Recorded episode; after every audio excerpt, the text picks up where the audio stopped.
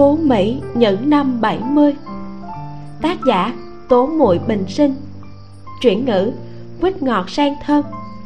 Do Vimeo diễn đọc. Truyện được phát duy nhất trên website vimeo.com Và kênh youtube Vimeo đọc truyện tình. Tập 7 Sáng sớm tinh mơ, Hạ Tùng Bách cùng với Lương Thiết Trụ lên huyện. Lương Thiết Trụ thì đi giao hàng cho khách. Còn Hạ Tùng Bách thì đi tìm một vài anh em khác. Anh đi đến một khu dân cư đông đúc thì gõ cửa. Bên trong nhanh chóng chui ra cái đầu của một đứa trẻ ngốc. Sau khi nhìn thấy Hạ Tùng Bách Nó ngập ngừng nói Một, hai, ba, bốn, năm. Hạ Tùng Bách trả lời Còn một, hai, ba, bốn, năm à? Cháu không nhận ra chú sao? Đứa nhỏ ngốc gãi đầu Cười hắc hắc nhỏ giọng nói Chú Bách Đây chỉ là thói quen thôi. Chú tới gặp ba cháu sao Ổng đang ở phía sau vội vàng thu dọn đồ Chuẩn bị đi ra ngoài làm việc. Hạ Tùng Bách đi vào. Người đàn ông bên trong cũng không ngẩng đầu lên Nói Hôm nay không mua, về đi. Trong phòng bày rất nhiều đồ vật Rải rác trên sàn nhà Và không có nơi nào để đi. Hạ Tùng Bách biết chúng nó rất nhanh sẽ được đưa đến tay khách hàng Rất nhanh sẽ bị bán đi Hạ Tùng Bách nói. Tôi tới tìm anh có chút việc. Người đàn ông đang sửa sang lại đồ vật Động tác đột nhiên dừng lại Hơi kinh ngạc quay đầu lại nhìn.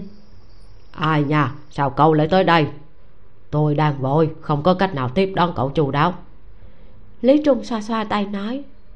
Lần trước cậu giới thiệu một cô gái tới đây Bánh đậu ăn rất là ngon. Trong khoảng thời gian này Rất nhiều khách nhân tới hỏi Còn muốn mua thêm. Cậu tầm mắt lý trung dừng lại trên đồ vật trong tay hạ tùng bách. Ánh mắt sáng ngời. Hạ tùng bách đưa 20 cân bánh đậu tây tới trước mặt lý trung nhẹ nhàng nói. Đều cho anh cả. Hôm nay tôi hơi vội không thể tự đem đi bán. Ở đây anh có cách nào có thể mua được một chiếc xe đạp không? Lý trung nghĩ nghĩ rồi vỗ đầu nói. Có. Cậu hỏi tôi là đúng rồi. Tôi bán đồ ăn nhưng mà chú tôi có bán xe. Nhưng mà thật là vừa khéo ngày hôm qua chú ấy vừa mới bán một chiếc, không còn nữa. Loại hàng này nguồn cung ít ỏi. Có một chiếc là chỉ có một chiếc thôi. Lý trung dừng lại một chút, sau đó bổ sung. Loại đồ lớn này phải do chú tôi xử lý. Mặt hàng này rất hiếm, dễ dàng bị kiểm tra. Chú mà lý trung gọi chính là tứ thúc. Cả huyện thanh miêu và khu chợ đen đều do tứ thúc quản lý. Có căn cơ tổ chức nhà buôn đều do ông ta sai bảo như thiên lôi chỉ đầu đánh đó. Lý trung và tứ thúc cũng có quan hệ họ hàng xa, vì thế khi lý trung buôn bán ở chợ đen cũng được ông ta chiếu cố. Đầu năm nay, xe đạp có thể nói là một loại hàng hóa khó cầu toàn bộ nhà xưởng mỗi năm cũng chỉ được có mấy chỉ tiêu mua xe đạp, thanh toán bằng phiếu mua sắm, sau đó phải đến đồn công an để đăng ký. Cảnh sát có thể dễ dàng kiểm tra xem ai bị mất xe đạp trong số đó, chỉ có tứ thúc mới độ được xe đạp. Kinh doanh lại mặt hàng này cũng chỉ có thể qua tay ông ta. Hạ tùng bách im lặng không nói gì. Lý trung đã nói không có, vậy thì thật sự là không có. Lý trung ngừng lại một lát rồi nói, sao tự nhiên cậu lại muốn mua xe đạp vậy? Có phải cậu đã nghĩ thông suốt muốn đi con đường này với tôi rồi không?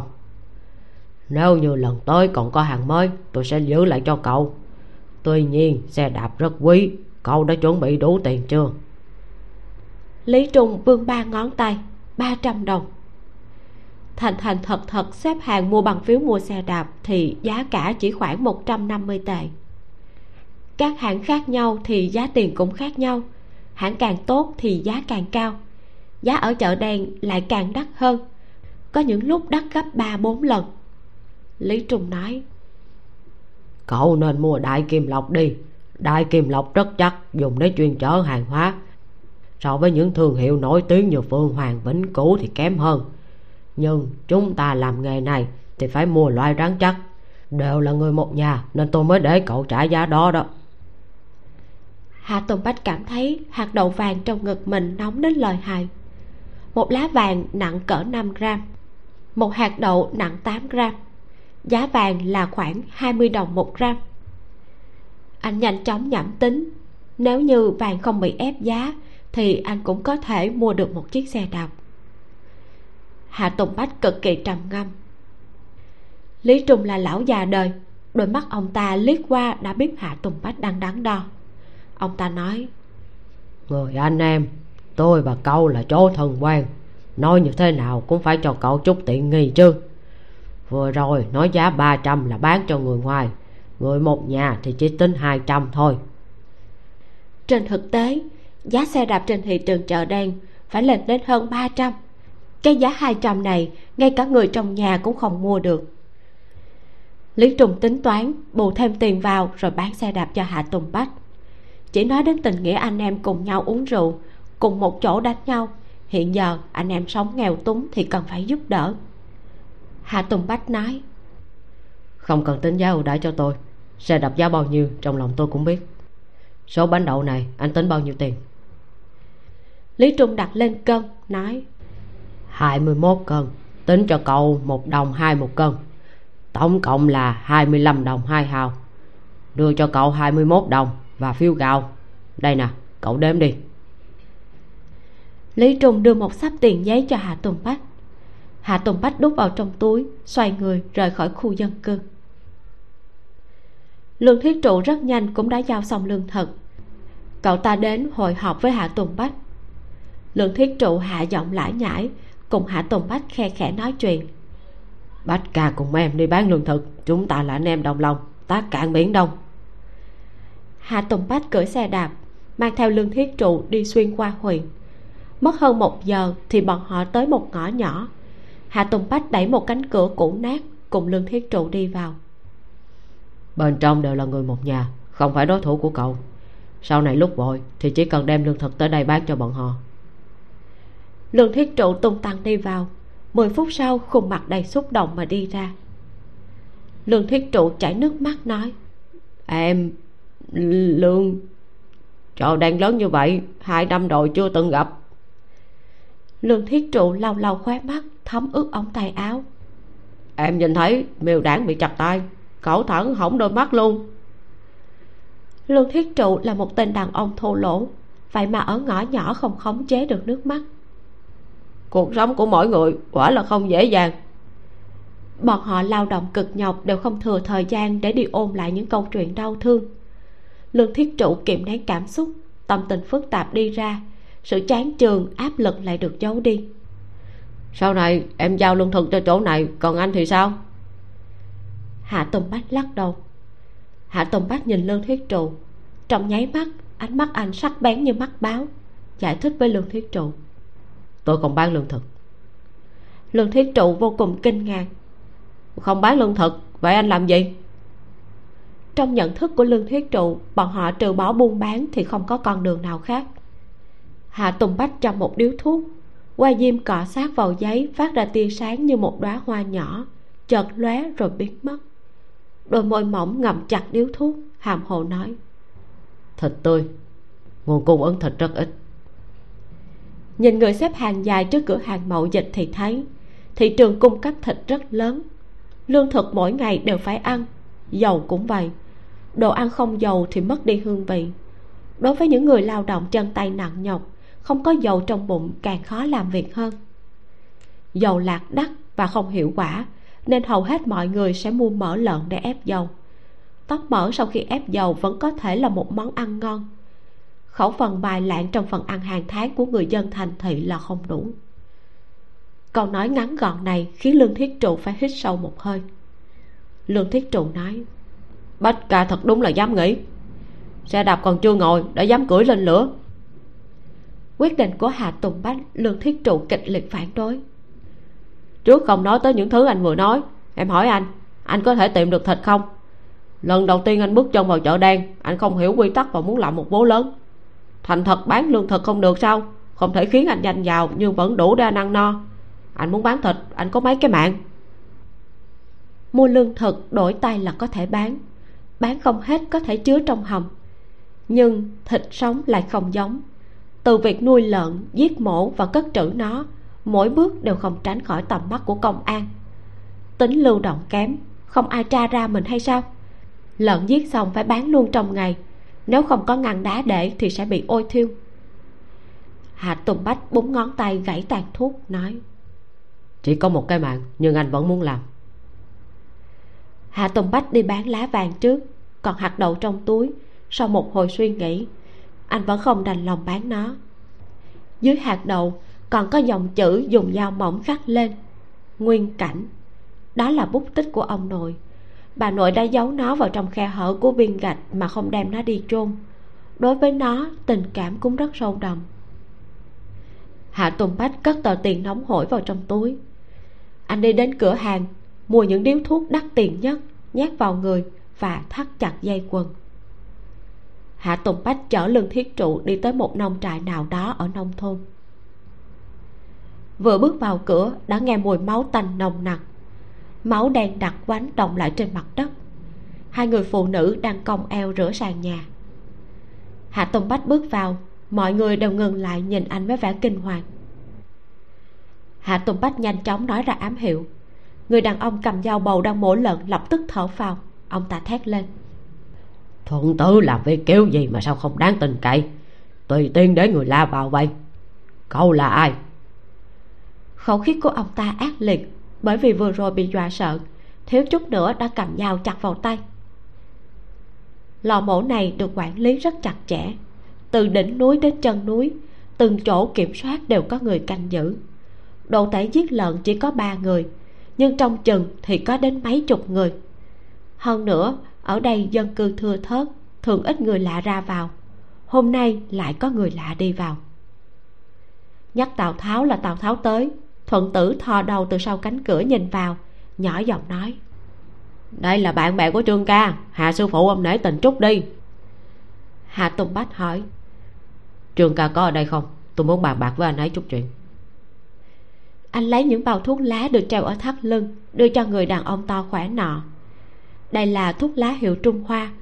Một gói tương đương tem phiếu bảy hào rưỡi rất đắt. Người đàn ông nọ không cầm lấy đẩy ra. Cậu mày lại mất hứng nói. Cậu đây là có ý gì? Hạ tùng bách báo danh tính của mình. Tôi gọi là hạ lão nhị. Thấy anh chủ động nói tên người đàn ông này mới thu lại một chút địch ý. Ông ta cầm lấy thuốc lá miễn cưỡng nói trường ca hôm nay không có ở đây đã ra ngoài đánh cá. Hiện tại tôi quản lý chỗ này nói với tôi cũng giống nhau thôi. Chú thích đánh cá chính là đi kiếm tiền. Ông ta khinh miệt nhìn hạ tùng bách nói. Chỉ bằng cậu cũng muốn tới nơi này bàn công vậy gà ông ta đánh giá hạ tùng bách từ trên xuống dưới. Chiều cao thì có hơi thừa nhưng không đủ cường tráng. Bộ dáng gầy gò ốm yếu chỉ sợ không chịu đựng được công việc này ông ta thuận tay đưa con dao bầu trên tay cho hạ tùng bách. Chúng tôi ở đây không thiếu cái gì chỉ thiếu người chặt lợn. Nhìn thấy không? Ở đây có năm cái đầu lợn chưa chặt xong. Cậu chặt chúng nó đi lọc xương riêng xương thịt riêng thịt. Ông ta thuận tiện duỗi eo gần cốt kêu răng rắc. Tôi đã chặt bốn con mệt rồi. Cậu muốn chặt thì chặt không làm được thì biến đi. Chỗ này không cần người dư thừa. Hà tùng bách nhanh chóng đáp ứng. Đương nhiên là được anh dừng một chút rồi khiêm tốn hỏi. Như thế nào là xương ra xương thịt ra thịt? Ông chặt một đầu để tôi học hỏi được không? Chú thích đầu lợn ở đây yến nói là một con lợn không phải là một cái đầu lợn. Người đàn ông làm mẫu một lần chặt xong một cái đầu lợn đưa con dao dính nhơ nhóp bẩn cho hạ tùng bách. Chặt đi tôi đi qua bên kia nghỉ ngơi. Giết lợn là công việc vất vả sau khi chọc tiết lợn xong, sẽ có hai người kéo con lợn xuống. Dùng nước nóng cạo lông, cạo sạch lông lợn. Dùng dao to chặt ra, dao nhỏ đặt xuống mổ con lợn làm hai. Con lợn 200 cân sẽ chia làm hai phần. Đầu lợn một phần, thân lợn một phần. Sau đó, sẽ chậm rãi lọc xương sườn và thịt ra. Quy trình làm việc không quá phức tạp, nhưng cần phải có sức khỏe một người đàn ông khỏe mạnh chắc nịch cũng không chịu nổi ngày nào cũng mổ nhiều lợn như vậy. Vừa tốn nhiều sức lực, vừa khổ và mệt. Làm việc lâu ngày quá sức sẽ sinh bệnh. Bốn con lợn còn lại được đặt trước mặt hạ tùng bách. Anh khoác lên người chiếc áo bảo hộ và đi đôi ủng đi mưa, cúi người chặt những con lợn một cách mạnh mẽ. Một con lợn nặng hơn 200 cân, anh tự mình di chuyển và xoay sở.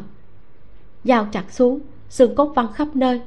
Mặc dù có mặc đồ bảo hộ, nhưng máu lợn vẫn bắn lên người. Một đôi tay dính đầy máu, gần như không nhìn ra hình dáng ban đầu. Lương thiết trụ ở bên cạnh nhìn đến ngũ vị tạp trần, trong lòng cực kỳ phức tạp.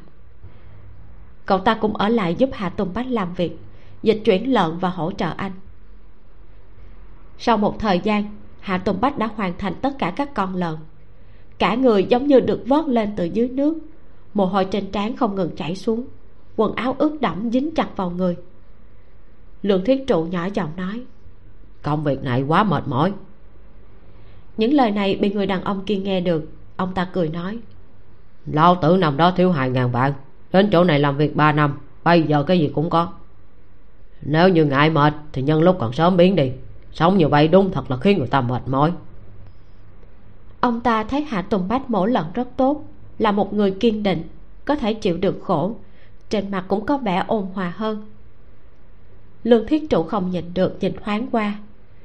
Người mẫu lợn Hà sư phụ cởi đồ bảo hộ, bên trong không mặc áo, trên ngực trần trụi là hai khối cơ ngực rắn chắc. Ông ta vừa to vừa khỏe, so với hạ tùng bách thì anh quả thực rất gầy. Lương thiết trụ không thể tưởng tượng được, nếu bách ca của cậu ở lại nơi này thì có thể kiếm được cơm ăn hay không? Cậu lại càng nhỏ giọng khuyên bảo hạ tùng bách. Làm việc đến mệt chết như thế này để kiếm chút tiền còn có mạng mà hưởng sao anh? Hạ tùng bách cởi áo vắt khô nước lau lau thân thể làm như không nghe thấy nói. Tôi muốn lấy 30 cân thịt lợn mỗi ngày không cần chân và đầu lợn. Khẩu khí rất lớn. Người đàn ông cười nói. Sáng ngày mai ba giờ cậu tới đây mỗi ngày mổ xong bốn con lợn sẽ đưa đồ cho cậu. Được. Hạ tùng bách không chút do dự đồng ý. Lương thiết trụ rất muốn kéo người đi, hùng hăng đánh cho một trận. Đúng là muốn ngồi tên lửa mà. Đến tận buổi chiều, triệu lan hương mới thấy hạ tùng bách trở về. Cô giống như một người vợ đi ra cửa đón anh, trong tay cầm quạt hương bồ phải phải cho anh. Nhưng mà cô vừa mới đến gần đã ngửi thấy mùi máu tươi. Quần áo trên người anh vẫn còn dính máu. Tuy rằng hạ tùng bách đã cố tình dùng nước rửa sạch, nhưng trên quần áo vẫn còn để lại dấu vết. Triệu lan hương cực kỳ hoảng sợ. Cô sờ một lượt khắp người hạ tùng bách. Cô vừa hoảng lại vừa giận hỏi, anh lại đánh nhau hả? Em đã nói về sau không được đánh nhau rồi mà? Hạ tùng bách bất đắc chỉ ngăn cản đôi tay đang kéo quần áo của anh giải thích nói. Đây là máu lợn không phải của anh. Anh không sao cả. Hạ tùng bách nâng tay lên đưa tới một cái sọt tre. Bên trong có một sầu thịt heo đưa cho triệu lan hương. Thịt heo ruột heo và bao tử heo. Em cầm đi làm đồ ăn đi. Triệu lan hương nhận lấy ước chừng khoảng 5 cân. Thời tiết nóng bức như bây giờ sao có thể bảo quản được nhiều thịt như vậy? Tuy nhiên, nghe xong lời của anh, cô hạnh phúc mỉm cười. Bác ca nhà ta thật có tiền đồ. Nhiều thịt lợn như vậy có thể ăn trong một tuần luôn đó.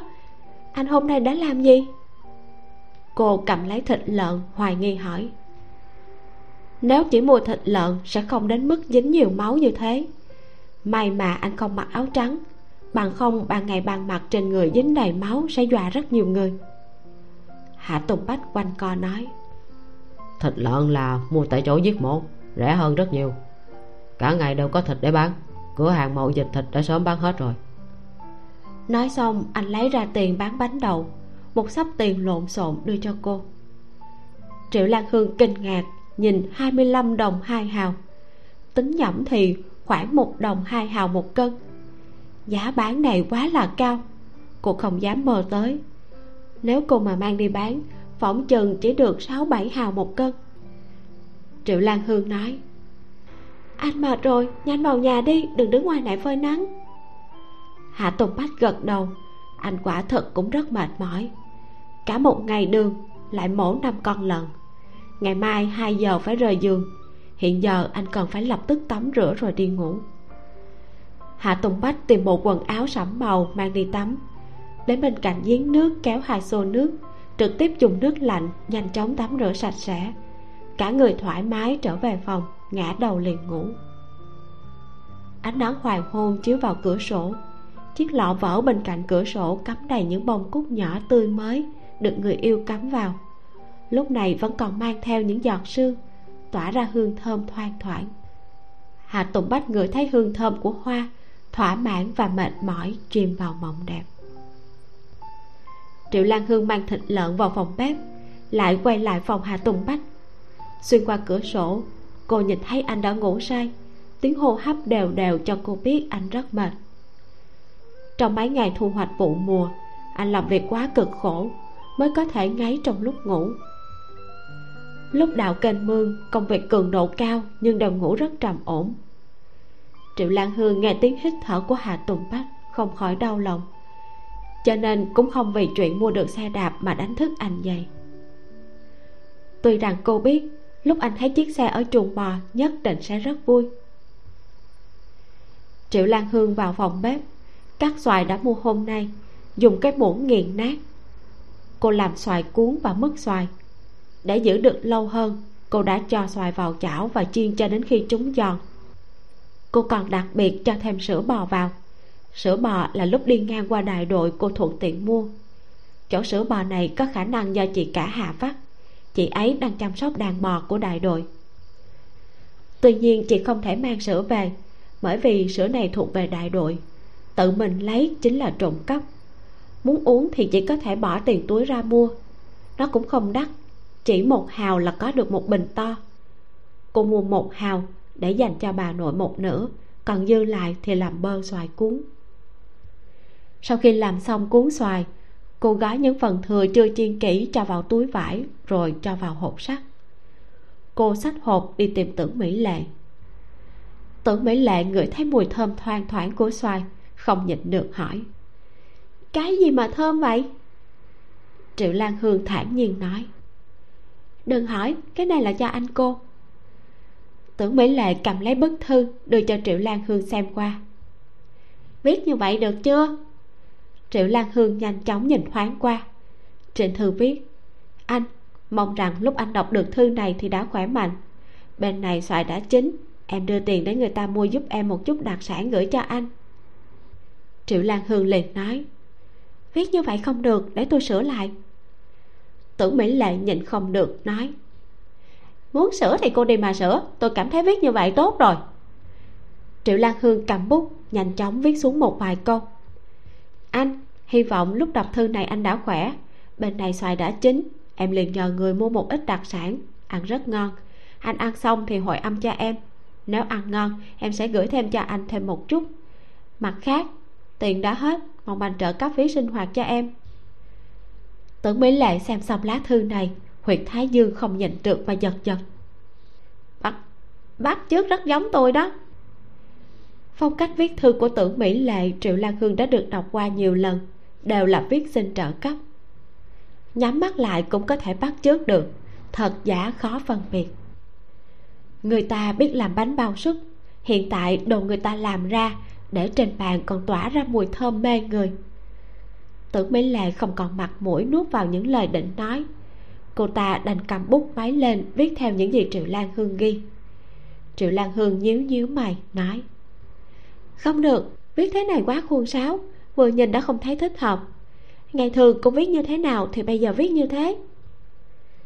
Tưởng mỹ lệ rất khó chịu, thiếu chút nữa là muốn vứt bút đi, không viết nữa. Miệng cô ta thèm thuồng mà liếc nhìn hộp sắt trong tay triệu lan hương, nói, cho tôi ăn một cái thì tôi sẽ viết. Triệu lan hương gõ gõ cái bàn, không khách khí nói, bảo cô viết thì cô viết đi, bánh bao súp chẳng lẽ ăn không no hả? Được rồi, viết thì viết tưởng mỹ lệ cảm thấy hôm nay triệu lan hương đặc biệt hung dữ, một chút đạo lý cũng không nói. Tưởng mỹ lệ vắt óc suy nghĩ, viết lại một lần qua loa như thư nhà bình thường cô ta vẫn viết.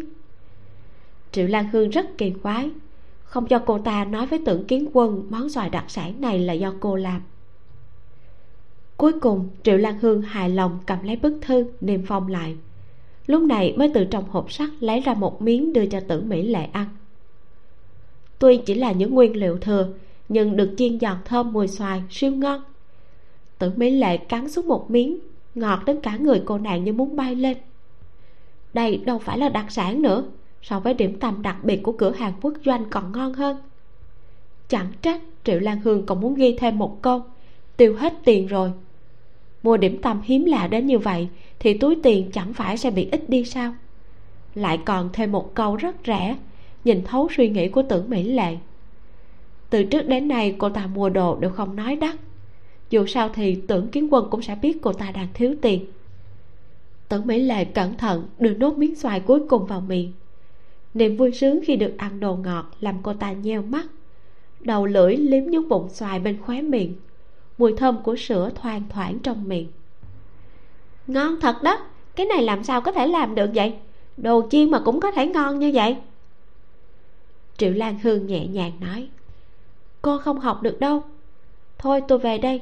Lần sau tưởng kiến quân hồi âm thì nhớ đem qua cho tôi xem. Tưởng mỹ lệ coi như không nghe thấy vế trước, gật gật đầu. Ánh mắt thèm thuồng của tưởng mỹ lệ nhìn triệu lan hương niêm phòng hộp sắt, dán kính mít lại. Cô ta không nhịn được cười nói. Tôi sẽ không ăn vụng. Cô dán kính như phòng cướp để làm cái gì? Triệu lan hương là sợ món xoài sẽ bị chảy nước làm hỏng bức thư. Nếu như vậy thì tưởng kiến quân sẽ không mở thư ra đọc triệu lan hương hò khan một tiếng, từ trong hộp lấy ra hai miếng đưa cho tưởng mỹ lệ. Ngày mai cô đem đi gửi luôn đi, có biết chưa? Tưởng mỹ lệ cắn xoài cuốn, không ngừng gật đầu đồng ý. Bữa tối, triệu lan hương làm mấy món rau xào, ruột già kho tàu, phổi lợn xào và canh dồi thịt băm tuy rằng chỉ là mấy món đơn giản, nhưng đối với mọi người mà nói, so với bữa cơm giao thừa còn phong phú hơn. Chị cả hạ có chút thụ sủng nhược kinh, triệu lan hương chỉ cười không nói. Nếu chị cả hạ biết những món cô làm hôm nay đều do em trai mang về, phỏng chừng sẽ càng kinh ngạc hơn. Buổi tối, lúc cả nhà ngồi quay quần bên mâm cơm, hạ tùng bách vẫn chưa tỉnh. Chị cả hạ đi gọi hạ tùng bách dậy lúc này anh mới chạm rì rì đánh răng rửa mặt đi tới bàn ăn cơm. Hạ tùng bách ăn một lúc hết hai bát cơm to. Nước ruột già kho tàu chan với cơm. Hạt gạo bóng bẩy thơm ngào ngạt, làm cho hạ tùng bách ăn uống rất ngon miệng. Cảm giác dạ dày mình giống như đồng không đáy. Nếu không phải triệu lan hương ngăn cản, anh còn có thể ăn được một bát thứ ba. Cô nói, buổi tối không nên ăn nhiều cơm như thế vào những lúc có người khác triệu lan hương sẽ tận lực ít tiếp xúc với hạ tùng bách cô nhìn thấy anh ăn uống ngon miệng thì rất cao hứng. Cô thích nhìn anh ăn như lợn con tốt nhất là ăn nhiều để trở nên cao lớn cường tráng. Người đàn ông này chính là ma ốm. Sau này cho dù cô bồi bổ như thế nào cũng không làm cho anh mập lên được. Người khác khi đến trung niên thì sẽ phát vị, có bụng bia còn hạ tùng bách vẫn gầy nhưng rắn chắc, nho nhã anh tuấn, nhìn dáng vẻ thật khỏe mạnh. Nhưng kỳ thật, đó chỉ là cái mạnh bên ngoài mà thôi. Chờ sau khi ăn cơm chiều xong, cô còn muốn lấy điểm tầm xoài cuốn làm hôm nay đưa cho anh ăn, coi như là món ăn vặt hàng ngày. Hạ tùng bách nghe vậy, không giấu vết lạnh nhạt ừ một tiếng. Chị cả hạ buông bát cơm, dùng tay ra hiệu ngày mai em đi với chị đỡ đẻ cho trâu. Hạ tùng bách hỏi lại. Mấy giờ? Chị cả hạ ra hiệu. Còn chưa biết. Hạ tùng bách cười cười dáng vẻ cả lơ phất phơ. Vậy không được rồi. Em hẹn bạn ngày mai lên huyện chơi. Chị bảo chú đức đi đi ông ấy có kinh nghiệm hơn em. Chị cả hạ đánh hạ tùng bách vài cái hùng hăng trừng mắt với em trai chị ra hiệu được rồi đi chơi đi. Sau khi ăn cơm xong hạ tùng bách đi vào phòng bà nội cùng bà trò chuyện và giúp bà ăn cơm. Hạ tùng bách lấy hạt đậu vàng ra đưa cho bà nội. Anh nói đây là di vật của ông nội? Sao bà không nói với con? Làm con thiếu chút nữa là bán mất. Đến lúc đó không chừng ông nội sẽ về báo mộng với con mắng còn bất hiếu. Bà nội vươn tay lấy bát cơm không cần anh bón trừng mắt nói cháu trai còn sống sờ sờ mà không quán được. Nào có tâm tình đi quán gì vật ông ấy để lại chứ? Hạ Tùng Bách lấy từ trong lòng ngực ra một hộp thuốc màu trắng Tay nhẹ nhàng lắc một chút. Những viên thuốc bên trong sàn sạc vang lên. Anh nói Đây là thuốc canxi. Nghe nói là uống vào sẽ giúp tay chân bớt đau một chút. Bà uống một viên đi. Hạ Tùng Bách vặn hộp thuốc ra một viên thuốc màu trắng nằm trong lòng bàn tay. Bà nội nhìn cháu trai mở lòng bàn tay ra. Bên trong là những viên thuốc màu trắng. Còn lòng bàn tay vừa thô ráp vừa đỏ, còn bị mài rách da. Bà nhẹ nhàng dùng bàn tay gầy guộc của mình xoa lên những đường vân trên lòng bàn tay anh, rồi nói, rất vất vả phải không? Bà thật vô dụng nếu lúc trước, để mẹ con đem con ra nước ngoài, thì con không cần phải theo chúng ta chịu khổ. Chị con còn có thể hưởng bình hòa phú quý của tiểu thư mấy năm. Con sinh ra đã mệnh khổ rồi. À bách đáng thương của bà. Hạ tùng bách ghét nhất là bà nội luôn nói đi nói lại những lời này anh nhét thuốc vào miệng bà nói. Bà uống đi. Cho dù con có liệu cái mạng này cũng không thể làm cho bà trở lại cuộc sống bình hòa phú quý. Nhưng mà có thể khiến cho bà được ăn no.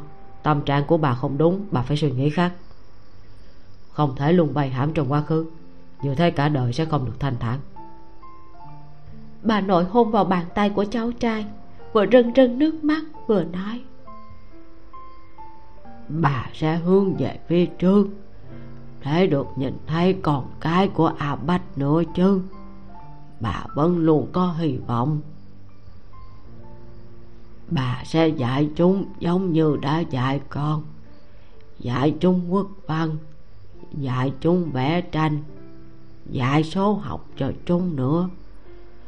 Bà nội tuy rằng đã già, lại đau ốm, nhưng đầu óc vẫn còn minh mẫn lắm nhưng mà a bách của bà phải nhanh lên nhé. Bà già quá rồi. Trong giọng nói già nua của bà lộ ra một chút bất đắc dĩ. Bà ngẩng cổ lên uống một ngụm canh, rồi nuốt xuống viên thuốc canxi kia. Sau khi hạ tùng bách giúp bà nội uống thuốc, còn đấm lưng xoa bóp chân cho bà, giúp những cơ bắp bị cứng giãn ra. Cuối cùng trên khuôn mặt đầy nếp nhăn của bà cũng mỉm cười hạnh phúc. Bà nói với cháu ngoan. Con muốn làm cái gì thì cứ làm không cần phải băn khoăn. Khóe mắt nhiều nếp nhăn của bà lộ ra một nụ cười trộm. Nhà chúng ta còn một ít vàng. Nếu như con thấy cần thiết thì mang bán lấy tiền loại đồ này lúc sống mà không dùng, chết cũng chẳng mang theo được. Tiêu càng sớm càng tốt đi. Số tiền này vốn để dành để còn lấy vợ. Tuổi tác con cũng đến lúc lấy vợ rồi. Diệp nhi thì vẫn không có tin tức gì. Bà thở dài, xoa xoa hạt đậu vàng trong tay mình sau đó nhét vào trong tay hà tùng bách. Đã mua được xe đạp chưa? Hạ tùng bách lắc đầu. Dạ không còn hàng phải chờ tới lượt. Hạ tùng bách ở trong phòng bà nội một lúc. Khi ra ngoài thì bầu trời đã tối đen. Chị cả hà sau khi ăn xong thì đến thay hạ tùng bách chăm sóc bà nội. Giúp bà nội dọn phân lau nước tiểu đun nước cho bà tắm lại giúp bà chải tóc. Sửa soạn đến khi gọn gàng sạch sẽ mới thôi. Hạ tùng bách nhìn lên trời. Hiện tại không biết đã là mấy giờ. Nhưng anh biết bây giờ nên đi ngủ, bằng không sáng mai không thể dậy được. Hạ tùng bách tắm rửa qua loa, rất nhanh trở về phòng ngủ say sưa. Triệu lan hương thông thả ung dung ăn cơm chiều, rồi lấy xoài cuốn được cô cất cẩn thận trong phòng bếp ra mang tới phòng hạ tùng bách. Tuy nhiên lại thấy anh đang ngủ. Triệu lan hương nắm lỗ tai của hạ tùng bách. Tai của hạ tùng bách lớn lên rất đẹp, vành tai dày rộng, có thịt, nhìn qua là kiểu người có phúc. Tuy nhiên, không biết làm sao mà từ khi cô xuống nông thôn đều thấy anh toàn chịu khổ. Triệu lan hương nhéo lỗ tai của anh nhưng vẫn không đánh thức được. Cô nhét một miếng xoài cuốn vào miệng anh chọc chọc ngực anh. Hạ tùng bách ho khan một tiếng tỉnh lại, dùng tay túm lấy cái tay đang nghịch loạn trên người mình. Hạ tùng bách hết nói nổi. Nhai hai ba cái đã nuốt miếng xoài cuốn vào bụng. Hai mắt sáng lên phản phất như có thể chảy ra nước. Ánh mắt anh trầm trầm, yên lặng đến đáng sợ. Giọng nói trầm thấp không giấu được sự khàn khàn. Không thể tùy tiện sờ vào người đàn ông, rất nguy hiểm, em không biết à triệu lan hương lại nhét thêm cho anh một miếng, cười tủm tỉm hỏi, nguy hiểm chỗ nào? Hà tùng bách đối với bộ dáng tỏ vẻ hồn nhiên lại lớn mật không hề phòng bị của cô, thì tức đến khó thở. Nếu là ngày thường thì anh sẽ làm như không để ý, nhưng giờ phút này, cả người anh nóng lên, mà dán người lên trên giường. Bàn tay to lớn có lực của hạ tùng bách thô bạo nhéo một cái lên làn da mềm mại của cô im lặng không nói gì. Xung quanh đều tĩnh lặng, ngoài cửa sổ thỉnh thoảng truyền đến tiếng ếch kêu bên hồ nước. Nhưng tiếng tim đập càng ngày càng kịch liệt, dường như lớn ác hết mọi âm thanh bên ngoài. Triệu lan hương vòng tay, ôm lấy vòng eo thon gọn rắn chắc của người đàn ông. Được rồi, đừng giận, em chỉ muốn gọi anh dậy, nhìn anh một cái thôi đôi mắt của hạ tùng bách đang lấy sâu thẳm. Anh nói anh đang có ý nghĩ rất tồi tệ và đáng khinh. Đừng lúc nào cũng nghĩ tốt về anh như thế. Anh hơi tức giận có một chút bất lực trong giọng nói. Em cứ hay cám dỗ anh. Người đàn ông thở gấp hơi thở hỗn loạn nặng nề không thể che giấu. Hạ tùng bách quay sang một bên vì xấu hổ triệu lan hương sờ vào mái tóc ngắn cứng ngắc của hạ tùng bách nhích ra khỏi cơ thể nóng bỏng của anh. Cô nói, em xin lỗi, anh đứng dậy mặc quần áo vào, em muốn cho anh xem một thứ, chắc chắn sẽ không làm anh thất vọng. Hạ tùng bách hít sâu một hơi, lật người lại rồi tìm một chiếc áo mặc vào ngay ngắn chỉnh tề. Triệu lan hương cầm theo đèn dầu, dẫn hạ tùng bách đến chuồng bò cô đặt ngọn đèn dầu lên ghế sau của xe đạp.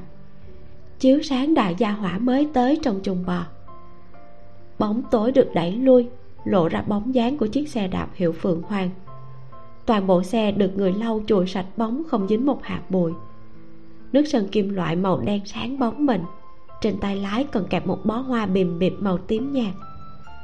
Giống như một tướng quân kiêu ngạo, ngẩng đầu chờ đợi kiểm duyệt khoảnh khắc hạ tùng bách trông thấy chiếc xe đạp này trái tim anh rất hồi hộp giống như dung nham nóng rực phun trào. Anh kiềm chế cảm xúc và bước tới chạm vào nó. Đây là triệu lan hương đã từng nói muốn tặng anh một chiếc xe nhưng hạ tùng bách không để chuyện này trong lòng. Triệu lan hương cong mi hai mắt sáng như sao tâm tình vui sướng cô tủm tỉm cười đương nhiên là tặng cho anh.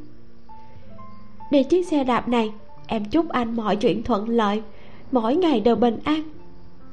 Hạ tùng bách nghe thấy lời chúc phúc của cô, trái tim vô cùng ấm áp, rất muốn dùng sức mà ôm cô vào lòng.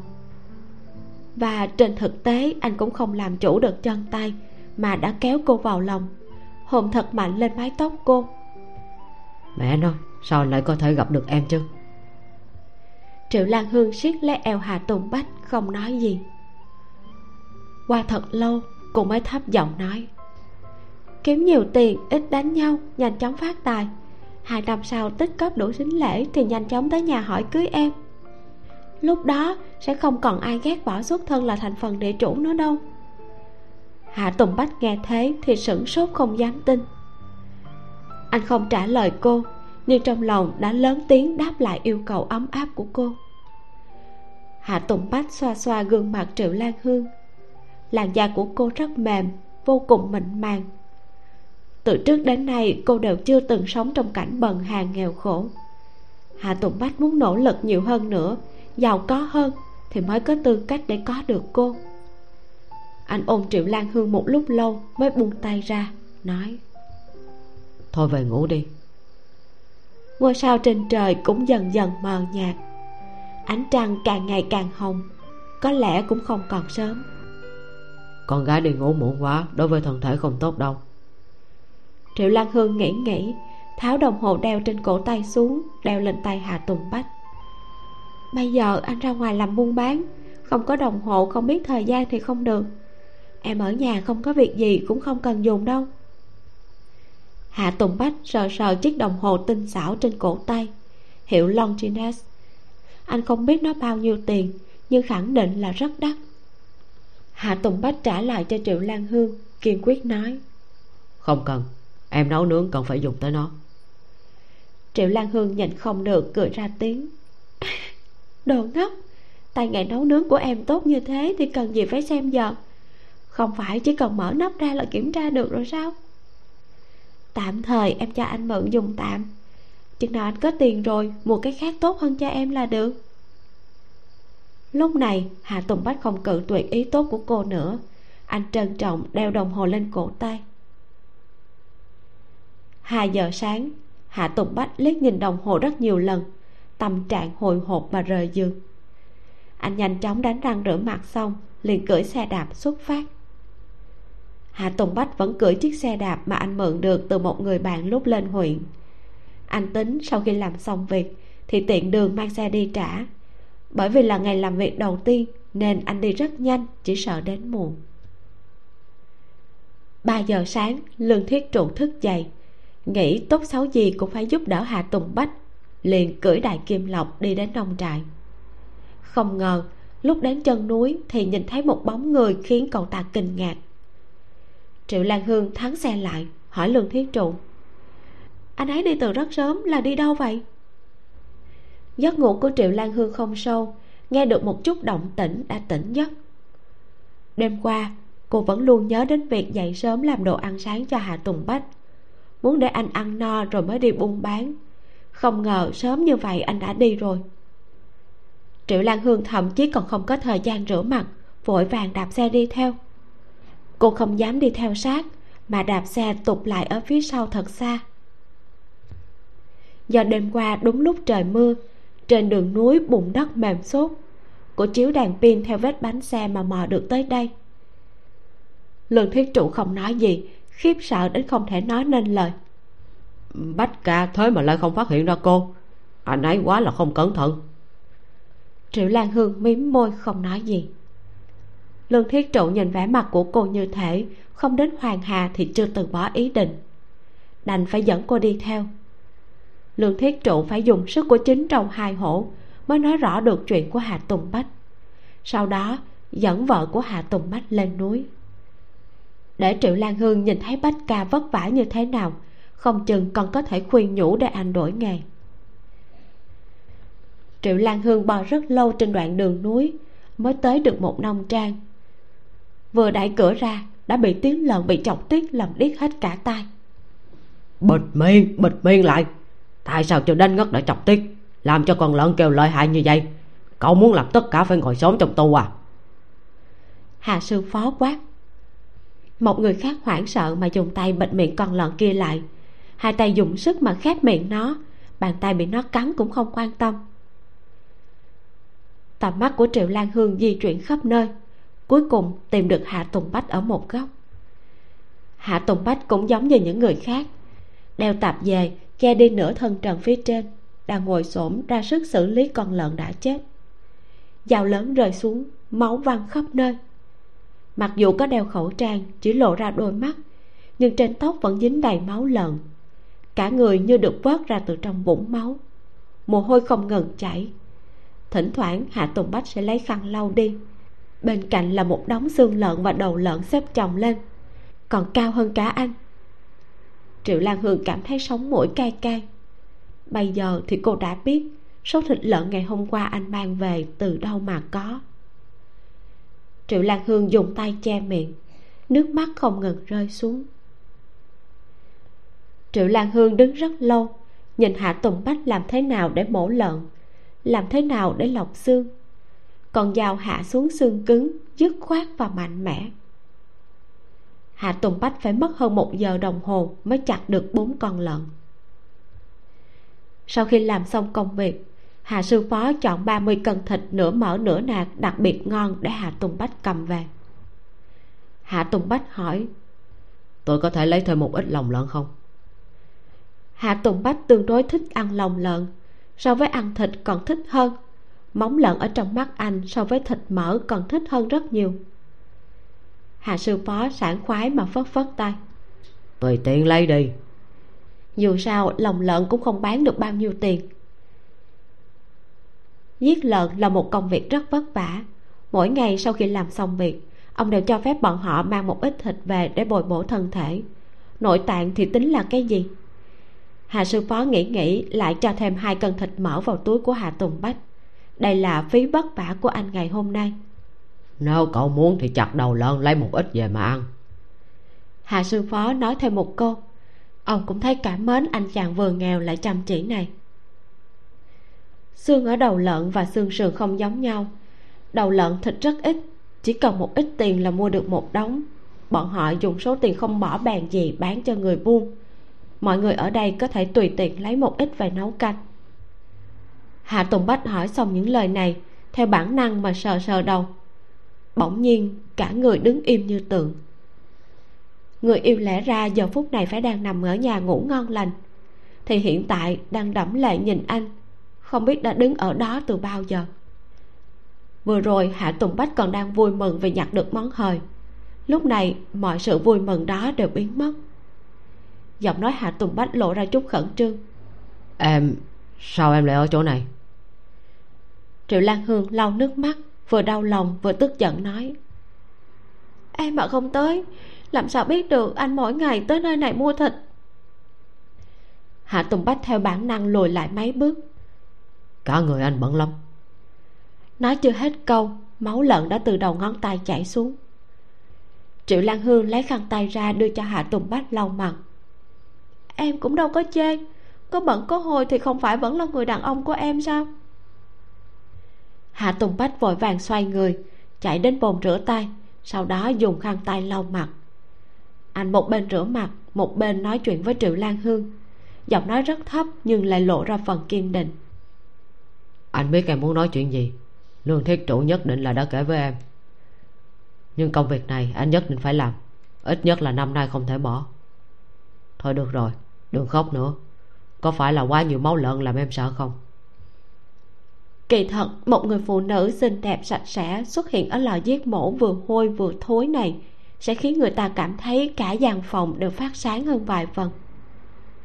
Ánh mắt đố kỵ và ghen tị mà một số người đổ dồn vào anh khiến hạ tùng bách lại một lần nữa cảm nhận được sự khác biệt giữa may và bùn anh cả đời sẽ sống trong bùn sẽ dính mùi tanh hôi của bùn còn cô lại giống như đám mây, thuần khiết, sạch sẽ tự do tự tại, tùy thời đều có thể bay theo gió. Triệu lan hương đột nhiên xuất hiện tại chỗ này. Trong lúc hạ tùng bách chật vật và dơ bẩn, điều này khiến anh thật sự rất quẩn bách. Triệu lan hương nên khóc mỉm cười. Anh thật đáng ghét, anh biết rõ em không khóc vì chuyện này mà. Hạ tùng bách rửa sạch tay, sau đó xoa xoa đầu cô đi chọn thứ mẹ muốn ăn đi. Triệu lan hương biết cô không thể thay đổi suy nghĩ của hạ tùng bách. Trong lòng thở dài, đồng thời cũng bị nghị lực và sự kiên quyết của anh thuyết phục. Đây là kiểu người luôn khiến người khác phải kính nể. Rõ ràng có người có thể giúp anh an nhàn, ăn no chờ chết, nhưng anh lại mạo hiểm đi đầu cơ trục lợi. Làm gì thì làm, lại đi chọn nghề bán thịt sống. Tuy rằng vừa khổ lại mệt nhưng triệu lan hương biết, anh không lựa chọn sai. Mỗi người dân mỗi tháng chỉ được cung ứng ba lạng thịt. Như vậy nhất định phải đi chợ đen. Kể cả ba mẹ cô, mỗi tuần ắt hẳn không thể không chiếu cố chợ đen vì để có thể ăn thêm một chút thịt. Cái lò mổ này tuy rằng không lớn, nhưng triệu lan hương nhìn thoáng qua, đếm được mười mấy cái đầu lợn. Mỗi ngày có thể sản xuất ba bốn nghìn cân thịt chỉ sợ chợ đen ở mấy huyện lân cận đều do nơi này cung ứng. Triệu lan hương trả lời, được. Triệu lan hương đi nhặt một đống xương, rồi chỉ chỉ vào chúng, nói, bách ca, anh có thể bổ nó ra không? Bên trong có ốc lợn, cái này rất là bổ, mang về em sẽ nấu canh cho anh ăn. Hạ tùng bách nghe vậy, nhặt lên dao lớn, chặt đầu lợn thành năm phần. Đủ chưa? Bên này còn có rất nhiều đủ rồi đủ rồi. Một người ăn một con là đủ. Triệu lan hương ra bên ngoài hái một vài lá cây rồi gói ốc lợn lại. Hạ tùng bách lấy sọt tre bỏ thịt lợn và nội tạng vào xách trên tay rất nặng. Anh giao hết 30 cân thịt lợn cho lương thiết trụ. Cậu đi giao lương thực thì giúp anh đưa cho cậu thận đi. Lương thiết trụ đồng ý. Nhìn sắc trời cũng không còn sớm xách theo thịt lợn vội vàng biến mất trong màn đêm hạ tùng bách giao lòng lợn cho triệu lan hương trầm giọng nói. Em mang về làm đồ ăn anh phải tắm rửa một cái lát nữa còn phải trả xe đạp cho người ta. Em về trước đi ngủ đi. Triệu lan hương gật đầu đồng ý nhưng vẫn không đi. Cô đi theo hạ tùng bách ra phía sau. Trong lò mổ có rất nhiều người đi lại. Nhìn thấy cô gái đi phía sau hạ tùng bách thì trêu ghẹo hỏi một câu. Vợ cậu à. Hạ tùng bách hàm hồ gật gật đầu dưới chân không ngừng bước nhanh. Anh chạy một mạch tới khe núi tắm rửa. Tắm rửa xong còn tiện tay giặt luôn quần áo bẩn. Chờ lúc hạ tùng bách mặc quần áo ướt đi ra, triệu lan hương vẫn còn đứng ở bên ngoài. Cô nói, em đi cùng anh, chờ anh trả xe đạp cho người ta rồi chúng ta cùng nhau đi xe đạp về. Anh sẽ không phải đi bộ. Ánh mắt cô thẳng thắn nhìn chằm chằm vào mắt hạ tùng bách. Anh không biết mình trúng tài gì thấy ánh mắt của cô phá lệ mà không đuổi người ngược lại không hé răng cự tuyệt mà gật đầu đồng ý. Hạ tùng bách đạp thật chậm vừa đạp vừa nói trời mưa đường trơn em cẩn thận. Chỗ này rất khó đi lúc trước anh từng bị ngã một lần. Triệu lan hương nghe xong thì không nhìn được cong khóe môi câu tiếp theo lại làm cô nhăn mày. Rất nhanh bọn họ đã tới tòa nhà đông dân cư hạ tùng bách trả xe cho lý trung. Lý trung nói ồ đây không phải là cô gái bán đậu xanh à? Bánh đậu của cô vô cùng ăn ngon. Tôi bán một lúc đã hết. Có rảnh thì cô làm nhiều một chút. Triệu lan hương gật đầu. Ông có thu mua khoai tây chiên không? Lý trung không biết khoai tây chiên là món gì. Ông ta chỉ trả lời dù sao cứ là món ngon thì đem tới đây. Tôi sẽ giúp cô bán đều là anh em trong nhà, sẽ không ép giá quá nhiều. Ông ta nói xong, bỗng nhiên cảm thấy dây dứt. Lần trước, ông ta mua bánh củ mài của cô, đã ép giá xuống rất thấp, chỉ có 7 hào, kiếm được một món lời lớn. Sau khi ném trái ngọt, lý trung rất muốn triệu lan hương thành đối tác cố định để có thể kiếm được càng nhiều tiền hơn. Triệu lan hương nói, được. Sau khi trả xe xong triệu lan hương đẩy chiếc xe phượng hoàng tới bên người hạ tùng bách. Còn mình thì chủ động ngồi lên yên sau. Bách ca, nhanh lên, trời sắp sáng rồi. Nếu để người khác thấy em ngồi sau xe của anh, có 10 cái miệng cũng không giải thích được đâu. Triệu lan hương vươn tay, ôm lấy vòng eo thon gầy nhưng rắn chắc của hạ tùng bách, áp sát mặt vào lưng anh. Quần áo của hạ tùng bách lúc ở trên núi còn ướt đẫm. Sau một lúc đạp xe trên đường, bây giờ đã khô vải dệt thô ráp mang theo mùi hương bột kết nhẹ nhàng, giống như hương vị trên người anh. Triệu lan hương siết chặt tay, nhẹ nhàng ngâm nga một bài hát. Tôi muốn đi ngược dòng và nói chuyện nhẹ nhàng với anh. Trước không nơi nương tựa, có bãi cạn đường quanh co. Sau cơn mưa, không khí tràn ngập hơi thở trong lành. Hạ tùng bách đã ngửi thấy tất cả sự ngọt ngào mùi hương cây sơn chi ngọt ngào trên người cô bao bọc lấy anh. Bộ quần áo mỏng manh cô mặc truyền đến cảm giác mềm mại lạ thường. Hạ tùng bách cảm thấy cổ họng rất ngứa. Anh ho khan một tiếng. Không cần ôm chặt như thế. Anh rất ổn. Triệu lan hương không thể nhìn được cười. Anh thẹn thùng sao? Triệu lan hương rụt lại cánh tay đang ôm hà tùng bách cầm lấy đèn pin chiếu sáng đường núi tối đen. Một đường trầm mặc không nói gì. Trên đường lầy lội để lại một vết bánh xe sâu dài. Thừa dịp trời còn chưa sáng, hai người đã thuận lợi an toàn mà về đến nhà. Hạ tùng bách cất xe ở chuồng bò, lấy thịt lợn treo ở trên tay lái xuống. Đột nhiên anh quay đầu hỏi cô. Hôm nay lương thiết trụ bảo em tới đó à? Triệu lan hương lắc đầu. Không, em tự mình đi tới đó. Tuy rằng để đi được đến đó cô phải dùng đến một vài thủ thuật. Người bình thường sẽ không giống như cô dụng tâm lưu khổ như thế. Nhưng triệu lan hương muốn hạ tùng bách có thể chú ý một chút, cho nên cô không thèm nói rõ cách cô tìm được anh. Sắc mặt thả lỏng của hạ tùng bách lập tức biến mất, lập tức trở nên ngưng trọng. Sau một lúc lâu, anh mới nói anh biết rồi em quay về ngủ đi. Triệu lan hương gật đầu. Lúc này trong chuồng bò truyền ra một chút tiếng động hạ tùng bách nói khoan đã em đi gọi chị cả dậy đi. Nói xong hạ tùng bách vén tay áo lên đi về phía chuồng bò. Lúc này triệu lan hương mới nhớ ra tối hôm qua chị cả hạ có nói phải đỡ đẻ cho bò. Không ngờ lại vỡ nước ối vào đúng lúc này. Cô nhanh chóng cất thịt vào phòng bếp sau đó chạy đi gọi chị cả hạ dậy. Chị cả hạ bò dậy rất nhanh, đi vào chuồng bò nhìn thoáng qua, ra hiệu đẻ lứa đầu, sinh sản sẽ khó khăn, chắc phải đợi rất lâu. Chị bỗng nhiên nhìn em trai đang đứng trong chuồng bò, lại đưa mắt nhìn sang triệu lan hương. Đôi mày nhăn lại, đang nghĩ làm sao hai người này lại cùng ở đây. Hạ tùng bách ho nhẹ một tiếng, xoay người trở về phòng ngủ triệu lan hương nhanh chóng giải thích. Vừa rồi nó làm ồn, khiến em không ngủ được, nên đi tìm chị. Triệu lan hương đi theo chị cả hà một lúc. Chỉ thấy chị lấy cỏ khô cắt ra, trộn lẫn với ngô đem cho bò ăn. Chị cả hà nhìn đôi mắt thâm quần của cô ra hiệu. Em đi ngủ đi, thức dậy, lại xem. Triệu lan hương ngồi xổm rất lâu mà chưa thấy bê con ra đời. Hứng thú vừa mới phát sinh rất nhanh liền biến mất thức dậy từ nửa đêm. Hiện tại bây giờ cô thực sự rất buồn ngủ. Cô ngáp một cái rồi nhanh chóng trở về phòng. Lúc triệu lan hương tỉnh lại thì mặt trời đã lên rất cao. Cô lập tức rửa mặt, sau đó chạy đến chuồng bò. Bò đã sinh xong, hiện tại đang liếm láp thân mình dính nhớt của bê con. Một người đàn ông trung niên lạ mặt đang thu dọn đống hỗn độn. Gương mặt chữ điền nghiêm túc cứng đờ khớp xương ngón tay cái dày và cứng đang tỉ mỉ thu dọn bọc nhau thai của con bò.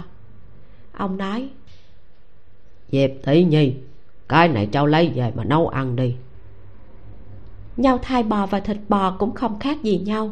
Mấy năm này để ăn thịt bò là rất có cho nên cái này rất quý. Đặc biệt hiện tại nhà nước cấm giết mổ trâu bò. Trên thị trường gần như là không có thịt bò cho nên món thịt bò không dễ gì mà có được. Chị cả hạ lắc đầu, ra hiệu. Chú cầm về đi. Chú đức bỗng nhiên chú ý tới một người xa lạ. Ông cảnh giác nhìn triệu lan hương. Bởi vì chị cả hạ không nói được nên cũng không giới thiệu hai người làm quen với nhau. Chị cả hạ kéo tay áo chú đức, nói, cô ấy không phải người xấu. Triệu lan hương nói thay chị dạ cháu là sinh viên đến ở tại nhà họ hạ. Cháu họ triệu à chú đức mặt mày nghiêm túc gật đầu.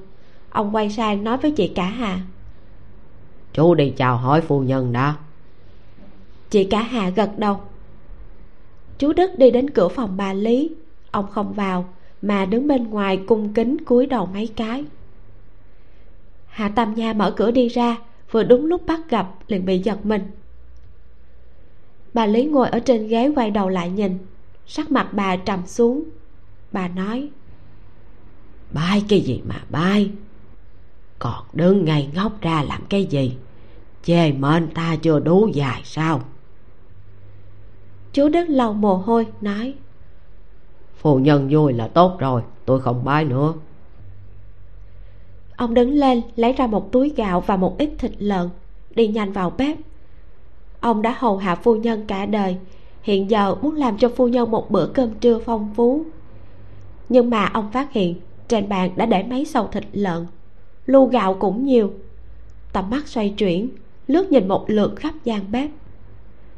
Một túi bóng trắng đựng đầy bột phú cường, dầu muối tương chấm đều có đủ. Phòng bếp đơn sơ mọi khi đến ông cũng không nhìn nổi. Hiện giờ có cảm giác như chim sẻ tuy nhỏ nhưng đều đầy đủ trong mắt chú đức tràn ngập nghi ngờ và kinh ngạc. Ông nhớ tới sinh viên họ triệu đến ở tại nhà họ Hạ, rất nhanh đã thu hồi sự giật mình đi vo gạo nấu cơm. Lại đi ra vườn hái được một bó khoai lang nhỏ xào một đĩa thịt lợn cùng một đĩa rau xanh. Cơm đã nấu chín ông thét to gọi mọi người tới ăn cơm. Đã đến giữa trưa triệu lan hương hiếm khi được một hôm nghỉ việc cô không giấu vết mà liếc mắt đánh giá người đàn ông được gọi là chú đức này. Phát hiện, ông đối với tất cả mọi người đều rất cung kính. Sau khi làm xong bữa cơm trưa, ông cũng không ăn mà nhìn bọn họ ăn. Triệu lan hương gắp một miếng thịt lợn, mùi vị cũng tạm được, ăn vào trong miệng có cảm giác cứng, không giống như thịt mà hạ tùng bách mang về từ lò mổ. Thịt lợn mà hôm qua không ăn hết, cô đã đem làm thịt kho đĩa thịt lợn này khẳng định là thịt mà người đàn ông này mang tới.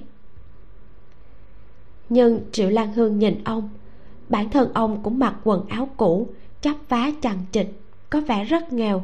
Như vậy trong nhà hẳn là cũng không tốt. Hạ tùng bách nói với ông chú cùng ăn đi cơm rất nhiều. Ăn xong chú mang một ít thịt lợn về. Chú đức cảm kích ừ một tiếng sau đó xới cơm ăn ăn xong cơm trưa, chú đức chủ động làm hết công việc trong nhà.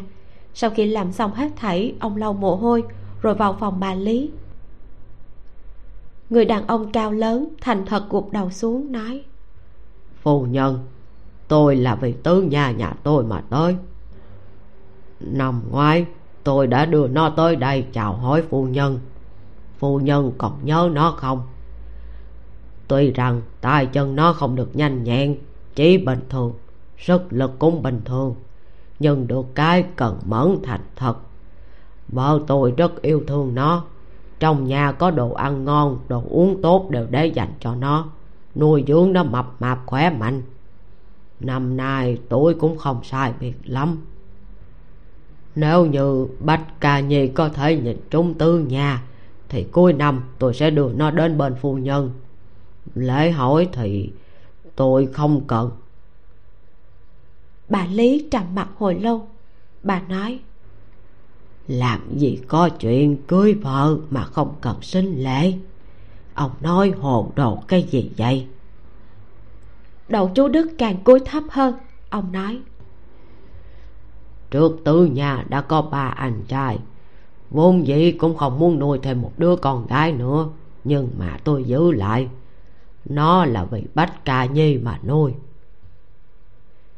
Chú đức ban đầu là người làm tại nhà họ hạ giúp hạ gia chăm sóc ngựa và bò là người thành thật tốt bụng. Khi còn nhỏ ông thiếu chút nữa bị chết đói vì mất mùa được bà lý cứu sống và đưa về nhà. Từ đó ông trở thành người làm ở nhà họ hà bà lý thở dài nói Ai, ông đúng là người cổ hủ. Xã hội bây giờ sớm đã không còn cái gì gọi là phu nhân, lão già nữa rồi. Ông là một người tự do, hãy sống cho bản thân mình. Sau này không cần tới nhà họ hạ nữa. Ở trong mắt bà lý, cháu trai bà mặt nào cũng tốt, vừa thông minh lại thiện lương nhưng hiện thực cuộc sống buộc bà phải cúi đầu. Bà cảm thấy diệp tỷ nhi mọi thứ đều tốt, nhưng chậm chạp không có người hỏi thăm. Diện mạo của chị giống mẹ, thanh tú cao gầy, đáng tiếc không thể nghe được, nên mọi người chướng mắt chị. Đến hỏi cưới chị đều không phải đã lớn tuổi không có tiền để lấy vợ, thì cũng là quanh năm đau ốm triền miên trên giường bệnh. Bà lý không muốn làm khổ chị đã giữ chị lại đến năm 20 tuổi. Việc giữ chân chị ở lại nhà họ hà này đã trở thành tâm bệnh của bà lý. Còn bách nhi, mang cái mũ thuộc loại thành phần này, sợ là cũng không dễ làm mai. Bà lý chỉ trầm mặt không nói gì. Sự im lặng này không phải là một sự cam chịu, mà là một nỗi khổ sở. Chú đức nói tôi muốn một lần mặc dày, đợi lát nữa sẽ đưa tư nhà qua đây để hai đứa bọn chúng ở chung một chỗ. Chú đức cũng dần dần tiếp nhận sự thật rằng chủ nhân đã trở nên nghèo túng. Từ lúc còn là thành phần giàu có đến hiện tại lưu lạc đến mức cùng cực. Nhưng ở trong lòng ông phu nhân và bách nhi vẫn là ân nhân của ông. Nếu không ông cũng sẽ không cố ý để con gái tới đây kết thân buổi chiều chú đức dẫn con gái bảo bối tới. Tứ nha để kiểu tóc bình thường có chút ngây ngô. Cô ta không trắng trẻo mập mạp như chú đức miêu tả nhưng cũng không giống bố.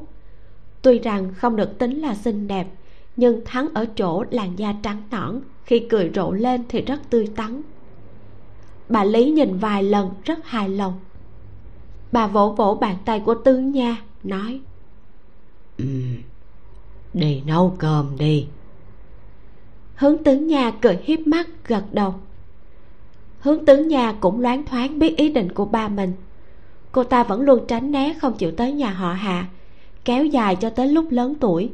Năm trước rốt cuộc cũng không tránh được nữa, phải tới trước mặt vị phu nhân chủ nhà thời trước này dập đầu. Hướng tướng nhà lần đầu tiên gặp được bách ca trong truyền thuyết, là một người rất đẹp trai và có khí chất. Ban đầu hướng tướng nhà có bảy phần không đồng ý chuyện ép cưới của ba mình. Thì nay cô ta có bảy phần nguyện ý. Hướng tướng nhà bổ hết tất cả củi trong sân lại giặt sạch quần áo của bà nội, chị cả hạ và hạ tam nha. Chăm chỉ cầm cây gậy trúc đập đập. Hướng tướng nhà nhìn thấy hạ tùng bách thì cúi đầu gọi một tiếng bách ca. Hạ tùng bách ăn cơm trưa xong liền cưỡi xe đạp lên huyện một chuyến. Buổi chiều trở về thì nhìn thấy con gái của chú đức đang ở trong nhà anh làm hết công việc nhà, còn làm hết cả công việc hàng ngày của anh. Con gái trước khi lấy chồng đều chú ý đến nữ công. Ở thời đại bây giờ, con gái không cần giống như các cô gái thời xưa, phải biết theo thùa, mà là phải biết lo toan việc nhà, có tay nghề nấu nướng. Chị cả hạ đã từng một lần bàn đến chuyện cưới gả. Là hạ tùng bách đi cùng với chị đến nhà trai để chị có thể thể hiện nữ công đã học được từ nhà mẹ đẻ. Cho nên, khi vừa nhìn thấy những việc mà hướng tướng nhà làm, hạ tùng bách còn có gì mà không rõ nữa. Chị cả hạ giúp hướng tướng nhà vơi quần áo, vơi xong còn cười tủm tỉm xoa xoa đầu cô ta, giống như là đối xử với em dâu. Nhìn những hành động của bà nội chị biết hướng tướng nhà đến đây là có ý gì thái dương của hạ tùng bách không ngừng nhật nhật anh kéo chị cả hạ vào một góc, ánh mắt đặc biệt hung dữ nhìn chị. Triệu lan hương có biết chú đức đưa con gái tới nhà họ hạ. Cô gái kia quét dọn sạch sẽ nhà cửa, lại giặt quần áo, sau đó còn làm cơm. Ban đầu triệu lan hương cũng rất ngạc nhiên, nhưng sau đó thấy thái độ của chị cả hà thì liền hiểu rõ. Hướng tướng nhà tay chân nhanh nhẹn, cẩn thận làm hết công việc bên ngoài, lại tới thu dọn phòng bếp. Nếu không phải triệu lan hương tỏ vẻ cô còn phải làm cơm, phỏng chừng hướng tướng nhà đã sớm triển lãm tay nghề. Triệu lan hương mặt dày, đuổi cô ta ra khỏi phòng bếp. Tối nay đường thanh muốn tới đây ăn cơm. Triệu lan hương chiếm phòng bếp, bình tĩnh làm một bữa cơm thịt kho. Thịt để làm là thịt ba chỉ chỗ thịt mỡ trong suốt như pha lê được tẩm ướp kỹ càng. Nước dùng đậm đà thơm phức, rất hấp dẫn, được hầm trong nồi. Nước dùng ngấm đều trong từng thớ thịt. Mùi thơm gấp gáp không chờ nổi bay ra bên ngoài, khiến người ta thèm đến chảy nước miếng. Sau khi nấu xong, cô để đường thanh ăn cơm ở phòng bếp. Đường thanh lần này nói nhiều hơn, còn lấy ra một quyển sổ khiêm tốn học hỏi triệu lan hương cách làm thịt lợn kho đường thanh trêu đùa nói. Cho người ta cá còn không bằng dạy người ta bắt cá. Nếu như tôi học được thì sẽ không cần phải làm phiền tới cô nữa đúng không? Dừng lại một chút anh ta nói tiếp. Lần trước cô dạy tôi làm mì. Tôi đã làm thử nhưng hương vị không được giống như cô. Tuy nhiên so với trước kia thì tiến bộ hơn rất nhiều. Tốt xấu gì cũng là tự tôi nấu. Triệu lan hương biết ơn đường thanh vì đã nhượng xe đạp cho cô. Cô lấy miếng thịt lợn mới mang về sáng nay tận tình chỉ dạy anh ta cách làm thịt kho.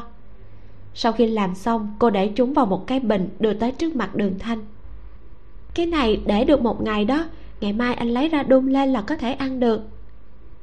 Đường thanh cảm ơn cô, không chút khách khí chiếm nó cho riêng mình. Đường thanh sung sướng, hạnh phúc ăn no cơm. Triệu lan hương lại tặng anh ta thêm mấy miếng xoài cuốn, coi như là điểm tâm ngọt sau bữa ăn. Đường thanh vô cùng vui vẻ anh ta ăn một lúc hết sạch sau đó còn liếm liếm vùng xốp giòn không bỏ phí chút gì. Đường thanh cười khổ nói cô thật là tốt sau này ai mà lấy được cô thật sự là quá hạnh phúc. Triệu lan hương hào phóng tiếp nhận lời khen của đường thanh. Cảm ơn anh. Đường thanh đi ra ngoài liền nhìn thấy một cô gái lạ mặt đang phơi quần áo trong sân. Đường thanh hỏi đây là bà con thân thích của nhà họ hạ sao? Trước đây chưa từng gặp qua. Ánh mắt lạnh lùng của triệu lan hương liếc qua. Cô nói ừ có lẽ là vậy. Cô cũng không muốn quan tâm chuyển đề tài. Đi thôi, tôi đưa anh ra ngoài. Triệu lan hương đi theo đường thanh ra cửa. Hôm nay, đường thanh mặc một bộ quần áo rất chỉnh tề, áo sơ mi trắng và quần dài đen, thoạt nhìn rất lịch sự, có khí chất tao nhã ở trong mắt triệu lan hương thì cái này cũng chỉ thấy bình thường. Bởi vì triệu lan hương biết, đường thanh là một người rất chú trọng vẻ bề ngoài. Nhưng ở trong mắt hà tùng bách thì lại giống như một chiếc gai nhọn. Triệu lan hương cùng đường thanh đứng chung một chỗ, giống như là một đôi kim đồng ngọc nữ. Bọn họ ở cạnh nhau, có thể cùng chia sẻ lý tưởng sống và những sở thích chung. Nhìn lại bản thân mình nửa thanh xuân còn đang dãy dụa trong củi gạo mắm muối. Hướng tướng nhà thì cúi đầu thẹn thùng cười. Hướng tướng nhà gặp hà tùng bách một lúc lâu cũng chưa nói chuyện.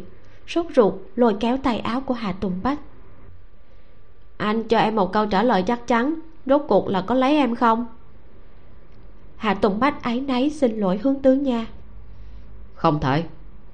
Chị cả hạ lại gần đánh em trai một cái trách anh không hiểu chuyện mà nắm chắc cơ hội. Hoàn cảnh nhà bọn họ như vậy, cưới một người vợ mà không cần tiền sính lễ, lại là một người vợ tốt. Hạ tùng bách như thế nào lại không biết quý trọng chứ? Chị cả hạ lại càng tức giận, hạ tùng bách không biết cố gắng. Chỉ cầm một đôi bông tai mà mẹ để lại, đưa cho hướng tứ nha. Hướng tứ nha cười cười, đẩy đẩy, không nhận. Sau khi triệu lan hương tiễn đường thanh về cô lạnh lùng liếc nhìn hạ tùng bách bước qua anh trở về phòng. Hạ tùng bách biết triệu lan hương đang tức giận. Anh nhanh tay bắt lấy cánh tay cô nói chuyện này em không cần phải ra mặt anh có thể giải quyết. Hạ tùng bách dừng lại một chút rồi áy náy nói với lại sau này anh sẽ nhờ chị cả giúp em làm việc anh không thể giúp được nữa. Chuyện hạ tùng bách nói là chuyện đào kênh mương. Triệu lan hương nghe xong ánh mắt lạnh nhạt cô liếc mắt nhìn hạ tùng bách một cái. Anh cố gắng làm hết phần việc của anh là đã không tồi rồi. Buổi tối không ngủ còn đi làm việc vất vả. Em làm sao mà dám nhờ anh hỗ trợ chứ? Hạ tùng bách cầm tay cô, không nói gì. Buổi tối, hướng tướng nha ăn xong bữa cơm, liền theo ba trở về nhà. Chị cả hạ kéo tay hướng tướng nha tỏ vẻ về sau thường tới chơi. Hướng tướng nha lắc đầu lại có chút do dự gật đầu.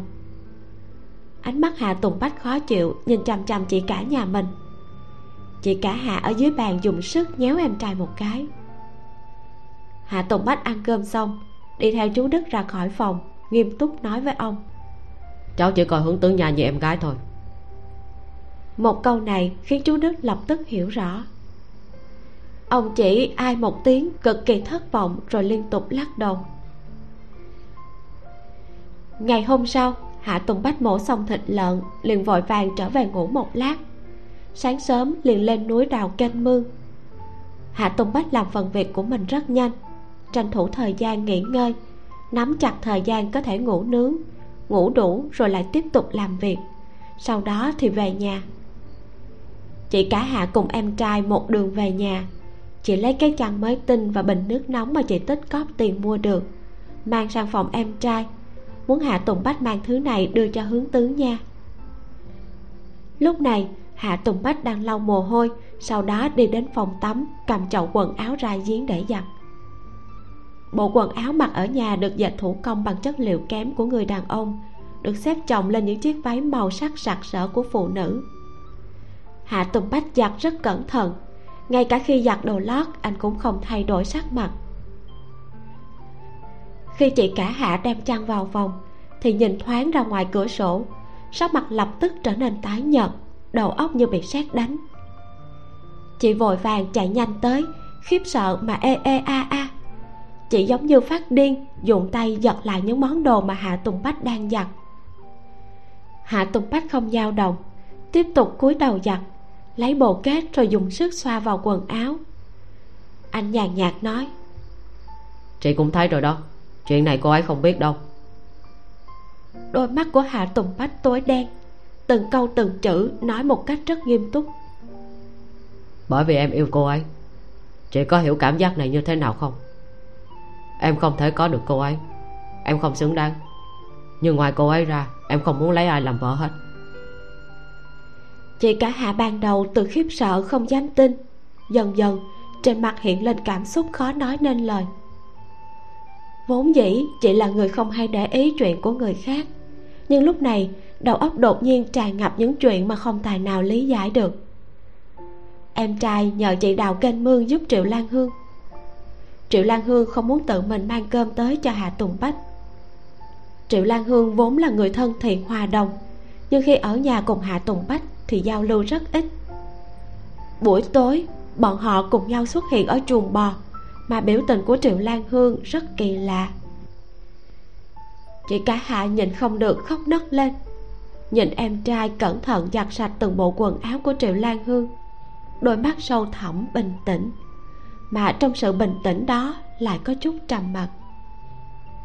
Chị hô tay ra hiệu, chúng ta nghèo, làm sao dám nghĩ? Làm sao có thể nghĩ đến chuyện đó chứ? Vấn đề này, hạ tùng bách đã tự hỏi đi hỏi lại rất nhiều lần. Anh không dám mơ tưởng, nhưng triệu lan hương lại cố tình tiếp cận, gần gũi với anh, nấu cơm cho anh. Khi anh bị thương thì đau lòng mua thuốc cho anh, dẫn anh đi bệnh viện, khâu vá quần áo giúp anh. Thậm chí, còn lớn mật tỏ tình với anh không một chút do dự. Nhưng hạ tùng bách sẽ không đáp ứng bất cứ điều gì loại người như anh giống như là đang đi trên mép vực. Tùy thời đều có thể ngã xuống, tan xương nát thịt. Hạ tùng bách càng không dám mơ tưởng về việc kết hôn. Càng không dám tưởng tượng người con gái mình lấy lại là người thành phố. Nhưng triệu lan hương đã cho anh thêm dũng khí. Hạ tùng bách bình tĩnh nói với chị gái. Chuyện này em không muốn nói với bà nội. Bà mà biết nhất định sẽ thương tâm nhưng em sẽ nói với bà về chuyện của hướng tướng nha. Sau này, chị cũng đừng có đối xử với hướng tướng nha như đối với em dâu. Cũng không cần tìm vợ cho em nữa. Bởi vì mấy năm này, em không muốn lấy vợ đâu. Em trai bình tĩnh, nói ra từng câu từng chữ. Nhưng trong mắt chị cả hạ là sự bướng bỉnh, cố chấp và tuyệt vọng. Chị cả hạ không ngăn được đôi tay đang phát run của mình. Nước mắt không nhìn được rơi xuống. Chị khổ sở nói em muốn cả đời không kết hôn sao? Hạ tùng bách xoa xoa quần áo tạm dừng lại một chút trầm mặt thật lâu rồi gật đầu nói. Em chỉ thích cô ấy cũng chỉ muốn lấy cô ấy làm vợ. Chị cả hạ hận không thể một cái đánh chết hạ tùng bách cốc mà đòi ăn thịt thiên nga này. Bàn tay chị vung lên lại chậm chạp không nhìn được bỏ xuống. Bách ca nhi của chị ở thời điểm nguy hiểm luôn lấy thân ra che chở cho chị. Từ nhỏ đến lớn đều tỏ ra hung hăng như sói, che chở cả nhà. Chỉ có duy nhất mình nó chịu khổ. Nếu không phải vì chị mà đánh nhau, thì làm sao hạ tùng bách lại bị tiếng xấu như vậy, lại khó tìm vợ như thế? Người khác đều mắng hạ tùng bách là tên vô công rỗi nghề, nhưng bọn họ không biết hạ tùng bách thiện lương và dịu dàng như thế nào. Chị cả hạ nghẹn ngào xót xa hạ tùng bách đưa cho chị một chiếc khăn tay. Có cái gì mà phải khóc? Chị thật sự cho rằng cả đời em sẽ không cưới được cô ấy sao? Chị cả hạ gật gật đầu sau đó lại lắc đầu. Cô ấy sẽ không thích em. Cô ấy thích chàng sinh viên kia. Chị cả hạ chỉ về hướng nhà của đại đội trưởng nơi đường thanh đang ở. Chị không biết anh chàng sinh viên kia tên là đường thanh nhưng không biết tên thì cũng không làm sao cả. Chị chỉ biết anh chàng kia thật sự rất ưu tú. Anh ta đưa chiếc xe kiểu dáng phương tây quý giá như vậy cho triệu lan hương mượn, hết lần này tới lần khác. Triệu lan hương cũng năm lần bảy lượt nấu cơm cho anh ta ăn. Hạ tùng bách rất muốn sửa lại suy nghĩ lệch lạc của chị gái. Người con gái kia thích chính là anh. Nhưng mà buổi chiều khi nhìn thấy hai người họ đứng cùng một chỗ cười nói trong lòng anh lại nổi lên tâm tính trẻ con vừa bất lực vừa khó chịu. Hạ tùng bách nhấp nháy môi một lúc rồi trầm giọng nói được rồi sau này quần áo của cô ấy để em giặt. Cô ấy có hỏi thì chị cứ nói là mình tiện tay giặt. Chị đừng quá lo lắng em có chừng mực sẽ không làm chuyện gì có lỗi với cô ấy đâu. Chị cả hạ lau nước mắt chị cảm thấy sự tín nhiệm của mình với em trai bị sụp đổ. Chị kiên quyết lắc đầu làm ra một quyết định. Chị sẽ bảo sinh viên triệu chuyển ra ngoài. Hạ tùng bách thấy chị ra hiệu như vậy thì mắt tối sầm quần áo trong tay anh bị nắm chặt. Em không đồng ý. Chị cả hạ nhanh tay đoạt lấy quần áo mà hạ tùng bách đang cầm cho vào nước rũ sạch. Chị vừa khóc vừa cười vừa ra hiệu. Ánh mắt em cũng thật tốt coi trọng cô gái tốt như vậy. Nhưng là nhà của chúng ta không xứng với cô ấy. Em đừng thích được không? Hạ tùng bách nói. Nếu cô ấy dọn ra ngoài ở là có thể khiến em không thích cô ấy nữa hay sao? Làm sao có thể dễ dàng như thế? Em đã sớm bảo cô ấy chuyển đi rồi. Ngay từ khi bắt đầu em đã nói với chị đừng để cô ấy tới nhà mình mà chị không nghe. Hạ tùng bách ngừng lại một chút lại nói. Cô ấy dọn đến chỗ nào em sẽ đi đến đó. Em không yên tâm để cô ấy đi ở nhà khác cô ấy ngốc như thế, dễ dàng bị người ta tính kế. Chị cả hạ nghe xong, không biết là nên khóc nhiều hơn hay là cười nhiều hơn. Chị dùng sức nhéo cái tay của hạ tùng bách, vừa sợ vừa tức. Thậm chí, so với ngày hôm qua, hạ tùng bách cự tuyệt hướng tứ nhà còn khổ sở hơn. Chị ra hiệu, em chỉ có thể nghĩ trong lòng. Không được mạo phạm cô ấy. Được không? Đôi mày rậm của hạ tùng bách giãn ra cười lộ hàm răng trắng. Anh dùng sức gật đầu. Kết thúc tập 7 mình không biết là cái gật đầu này của Hạ Tùng Bách có thực hiện được hay không đây. Với tính cách muốn gì được nấy thích quậy người thích sờ mó thích câu dẫn người ta của bà triệu lan hương thì mình rất là nghi ngờ đó. Uhm, trong tập này, đất diễn của hạ tùng bách đã nhiều hơn. Chúng ta được chứng kiến, anh cố gắng rất là nhiều.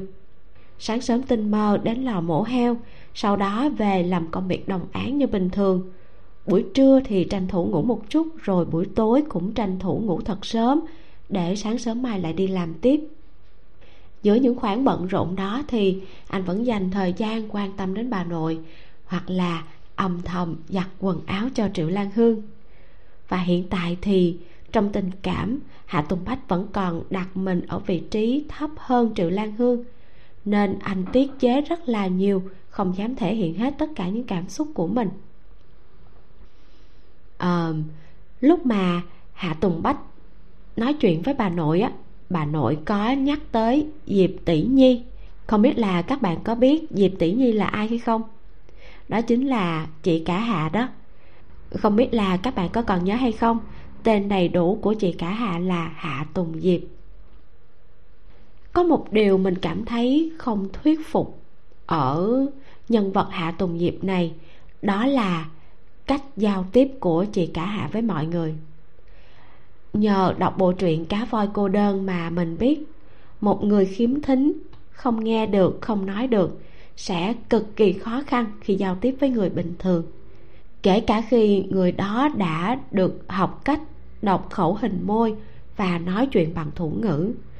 Ở đây thì chị cả hạ là một cô gái thôn quê bị khiếm thính, không được học hành. Mọi người xung quanh cũng chẳng ai biết thủ ngữ. Thế nhưng, việc giao tiếp với nhau lại cực kỳ dễ dàng thuận lợi, ngay cả khi phải nói những nội dung phức tạp giống như là đoạn trò chuyện của hạ tùng bách và chị cả hạ ở cuối tập này. Ai, nhưng mà không sao dù sao thì chị cả hạ cũng chỉ là một nhân vật phụ cũng không ảnh hưởng nhiều đến mạch truyện chính. Hãy cùng mình đón nghe diễn biến tiếp theo của truyện trong tập 8 nhé. Đặc biệt là sau khi triệu lan hương nhờ tưởng mỹ lệ gửi bánh xoài và thư đến cho tưởng kiến quân thì anh ta sẽ trả lời như thế nào? Tập truyện này kết thúc tại đây. Cảm ơn bạn đã lắng nghe mình. Nếu bạn thích giọng đọc của mình, hãy ủng hộ mình bằng một like và subscribe đăng ký kênh youtube Vimeo đọc truyện tình. Bật chuông thông báo để biết ngay khi mình đăng tập truyện mới. Còn bây giờ thì xin chào tạm biệt. Mình là Vimeo và hẹn gặp lại bạn trong tập sau.